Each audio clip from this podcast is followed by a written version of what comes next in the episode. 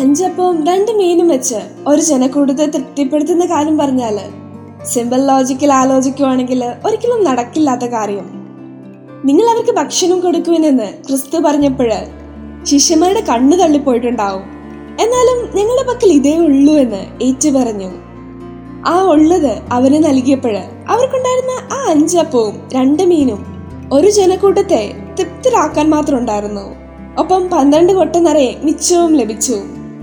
നമ്മുടെ ലൈഫിലും ഇങ്ങനെ തന്നെയാണ്. നമുക്കുള്ളതിനെ ക്രിസ്തുവിന് കൊടുത്താൽ അവൻ നമ്മുടെ കുറച്ചിനെ കുറേയാക്കി തരും ചിലപ്പോഴെങ്കിലും നമുക്ക് ലഭിച്ച കുറവുകൾ അല്ലെങ്കിൽ നമുക്ക് ലഭിച്ച കാര്യങ്ങളൊക്കെ കുറവാന്ന് നമുക്ക് തോന്നുമ്പോൾ അത് നമ്മുടെ കഴിവോ അല്ലെങ്കിൽ സമ്പത്തോ എന്തു തന്നെ ആയാലും ഉള്ളത് കർത്താവിന് കൊടുത്തു നോക്കാം.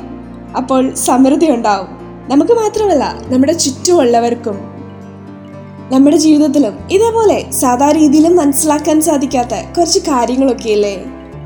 നമ്മളെ കൊണ്ടൊന്നും ചെയ്യാൻ പറ്റില്ലെന്ന് തോന്നിയ സമയവും മിക്കവാറും നമ്മൾ ദൈവത്തിൽ ഏറ്റവും കൂടുതൽ ആശ്രയിച്ച സമയം.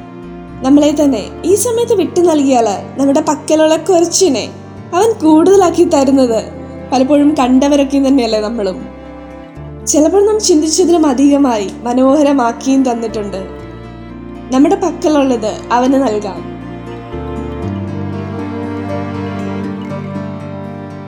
You are listening to Heavenly Voice from Carrie's Youth.